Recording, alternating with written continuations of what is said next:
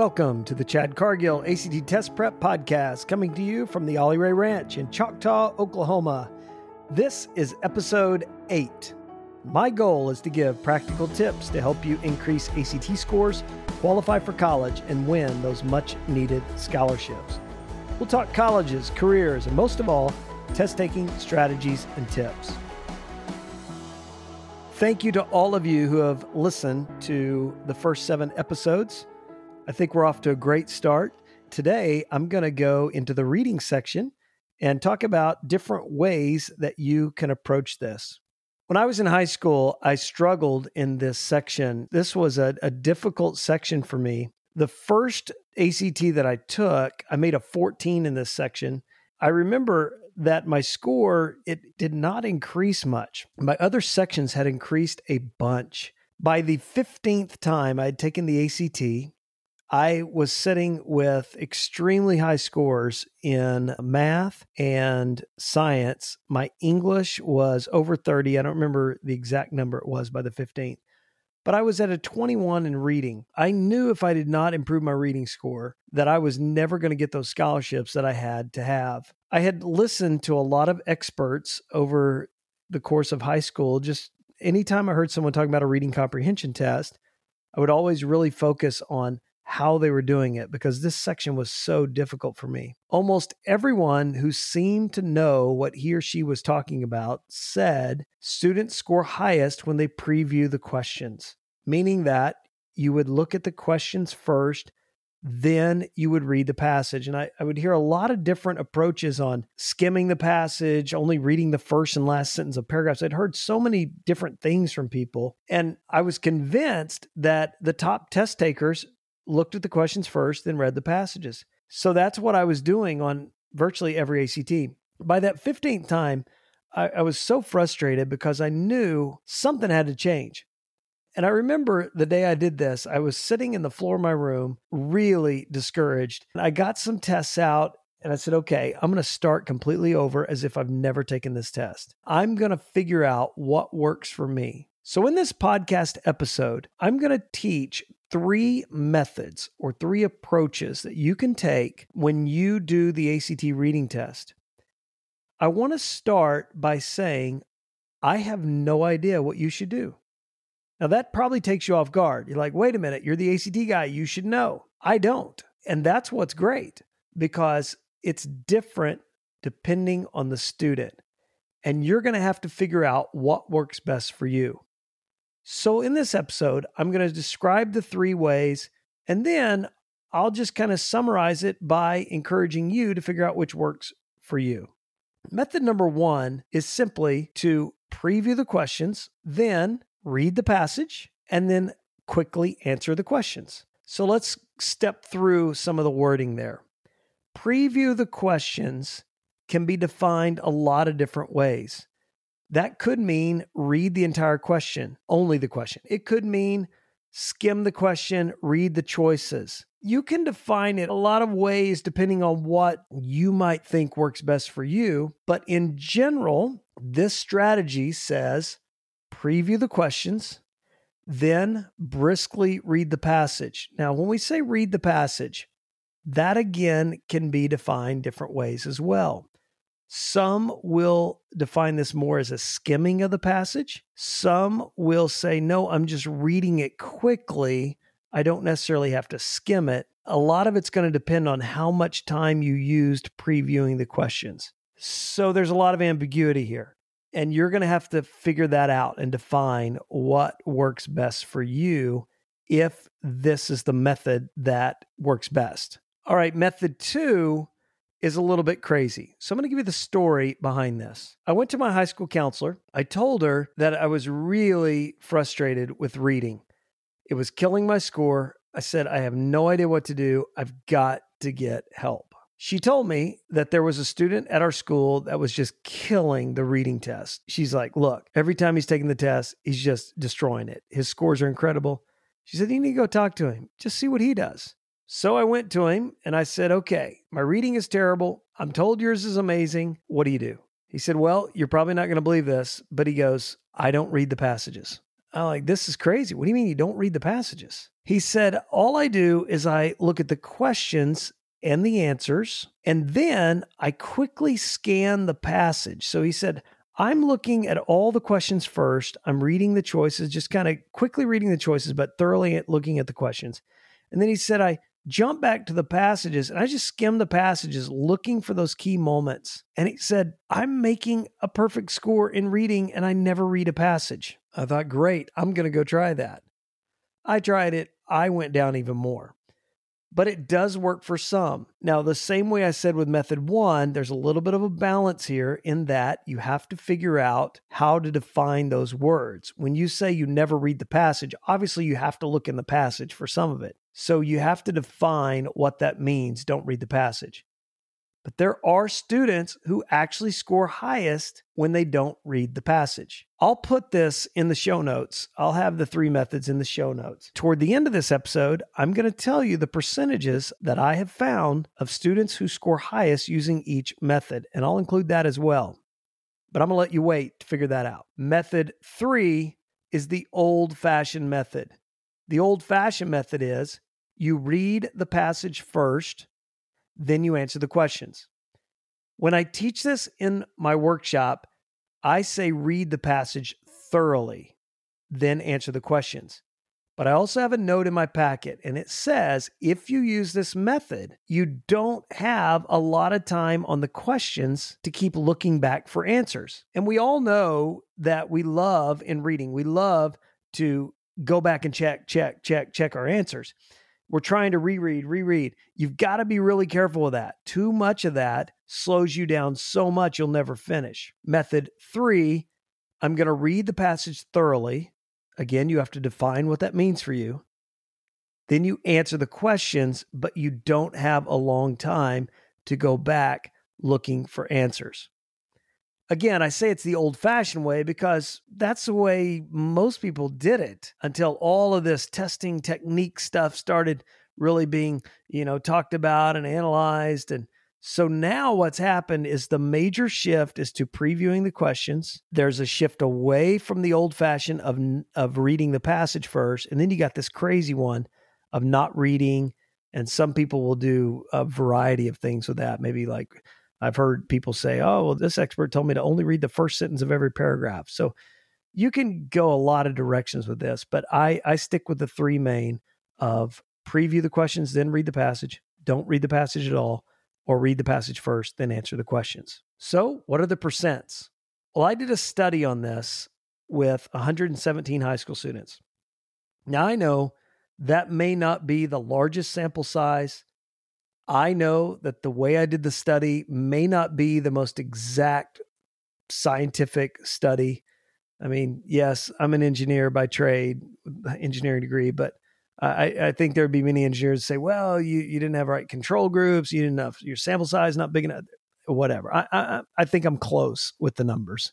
Here's what I found. It was 117 students from a bunch of different high schools. I had lured them there with my workshop, and then we uh, extended and did a big O study on this. And in my workshop, I had them test these three strategies. I told them they could define it however they wanted, but they had to stick in general with the principles of the three.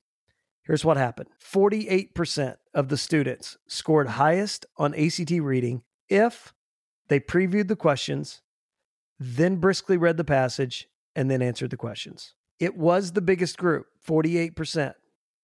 Now, what happens when I say that initially most people react with, well, yeah, of course. I mean, the studies show, yeah, yeah, of course, everyone should, you know, 48% is a big number, but that means if you are teaching to a group that over half of the students in that group should not do that. This is a huge, huge issue with me. Experts or so called experts who try to teach ACT prep and say that you should preview the questions need to pause and change that. I argue that not even half of you should preview the questions because my study shows 48% score highest if you preview the questions. I've found that about 8% of high school students score highest if they don't read the passage at all. They take that second approach of I am going to read the questions thoroughly and then just try to find answers. About 8%. Now, here's what's really interesting about this. When I teach this at my workshop and I say, hey, here's method two, it is incredible how many students are like, oh, yeah, yeah, no, that's me. That's what I do. Oh, yeah, that, well, listen, there's a lot of people using method two that shouldn't be. And why? Why are we doing that? Yeah, you don't have to read the passage. So heck yeah, I'm not gonna I'm not gonna read the passage, baby. That's a strategy for me. That's that's a scary thing. And what I found in, in my study was I found there were a lot of students initially because I would always do this. I would always say, okay, which method works best for you? Before we ever begin, I would ask that, and I was amazed how many students said method two, don't read the passage. I would estimate it was around twenty percent after we did the study, most of those actually were scoring higher with method one or method three. And there were some students who were really surprised, who were like, wow, that actually worked for me. I told you that when I tried it, my score actually went down. For some students, it will be a surprise because it will go up, and for many, substantially. I've also found that students who genuinely score highest not reading the passages, they usually score very high, many of them in the 30s or even high 30s. I would only say that is primarily for students who genuinely score highest if they use method two. So, the third method, the old fashioned method of reading the passage first, reading it thoroughly, then quickly answering the questions, 44%. 44% of students, so yes, it's less than half, should do the old fashioned method. But just like method one, it's almost half. 44% is a big number.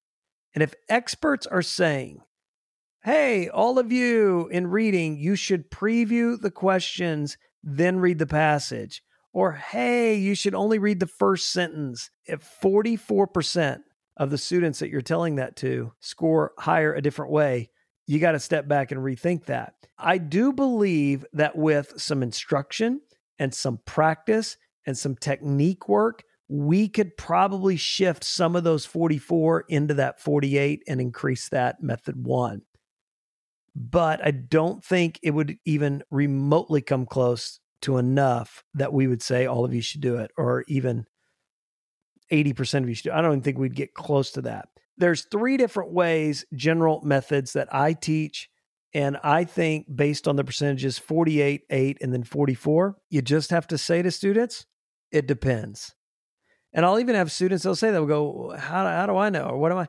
So you got to try it and practice. You, you got to practice. There's, there's nothing magical about uh, hearing methods spoken or listening to a podcast episode or coming to my workshop. There's nothing magical about that. It's just going to be an issue of practicing. Students must figure out, you must figure out what works best for you. You're going to have to try them. That's all I know to tell you. You've got to try them. Now, in my workshop, I go into a lot of details um, beyond that, uh, that's just one little part of the reading section, but I'll, I'll get into details on uh, all kinds of other stuff. And maybe I'll cover some of those in different episodes as we go. This week, I just wanted for this episode to discuss the three general methods or strategies, approaches you can take to doing the reading comprehension section. Again, I'm going to put that in the show notes for you. You'll find that either in your app or on my website, podcast.chadcargill.com. Again, this is episode eight, and you'll also find all the other episodes there as well on the Chad Cargill Workshops Facebook page. I'll post this. It's a great place for you to post comments. I read those, I'll review those, I'll answer those. It's a really good resource for you. I'm looking into doing possibly an online question and answer session. Been uh, reviewing this for some time, some ideas on how to do this. So I'm, I'm really looking into that. I got a lot of ideas. I'm doing the whole crazy uh, homeschool distance learning thing now with all my kids home. My goodness, I'm spending a lot of time managing five littles. I've got fourth grade all the way down to second grade, and uh, with them, it is it's been an interesting experience. But I'm learning some of the value of the online uh, platforms out there, and so I'm gonna uh, I'm looking into ways that we can implement that possibly where you can interact with me and we can do some remote learning, especially in this time of the coronavirus and everyone sequestered in their homes. And I think we could accomplish some stuff with that. Well, we are booking workshops for the fall now, and several of them are already posted on chadcargill.com. Specifically, you can go to calendar.chadcargill.com. You'll find those there. We'll be adding a bunch of them as we go. A lot of the schools, we had multiple calls even today uh, with uh, schools talking about scheduling and trying to figure out when and how we're going to do that next year. So just keep an eye on that. If you would like me to come to you for a workshop, you can do that. Contact us. My assistant is Penny. And so penny at chadcargill.com. You can email or you can call our office at 405 454 3233. And Penny will be able to talk to you about the details and how to get that set up. But nothing to make me happier than to, to drive out to your town, get to meet you and all of your classmates and do a workshop there at your school. As I've said in the last several weeks, I've got a couple resources out there for you. You can go to scholarships.chadcargill.com, scholarships with an S, .chadcargill.com. If you enter your email there, you will receive a PDF of what scholarship committees look for and the way you can get yourself up there at the top of that list. So that's a great resource for you. And then the one I've talked about the last two episodes, you can also go to testday.chadcargill.com and get that must know list for the things you have to know the day of the ACT. So that's two resources that you can get. And if you do that, you'll be on my mailing list. And so each week a new podcast episode comes out. I'll email that to you. That way you'll know it's there. And then when I get any of the Q&A sessions or the mastermind groups or any of that going, you'll be the first to know. Q&A sessions will have a limited number of people that can be on at once. And so once those spots are reserved, they'll be taken. And then when we hit that limit, then you'd have to wait for another Q&A session. And so if you're on that mailing list, you'll be the first to know. I'll send that to you to let you know when we will be um, having them and you can get registered to make sure you get your spot. Okay. Well, I appreciate you guys listening again this week to the podcast episode. I'll be back next week. I've got a lot more planned for you. And uh, I hope you stay safe. Get get out of the house. I, I, took my wife and our newborn. We just got out. We drove to Braum's.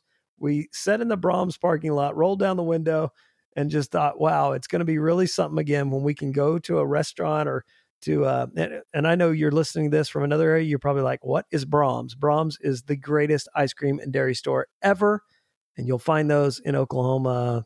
Uh, you'll find them Oklahoma, Arkansas, Missouri, Kansas, and Texas, I think. I think that's all they go. But anyway, it's we had great ice cream, and uh, and no, they're not a sponsor of the podcast. I, I should maybe approach them about that. But uh, anyway, I, I, hope you get out and enjoy some time with family, friends. Uh, call someone, ask them how they're doing. That would probably be a, a great thing for all of us to do right now, and and uh, you know, just be thankful for what we have. Um, uh, uh, my wife and I were talking about it driving back from Braum's today. We're like, we're just so thankful we have our house. We're so thankful that we're able to go outside. Uh, things could be a lot worse. And uh, I hope we all just pause and, and appreciate that for a moment. Okay. Well, until next week, you guys be safe, and I'll talk to you soon.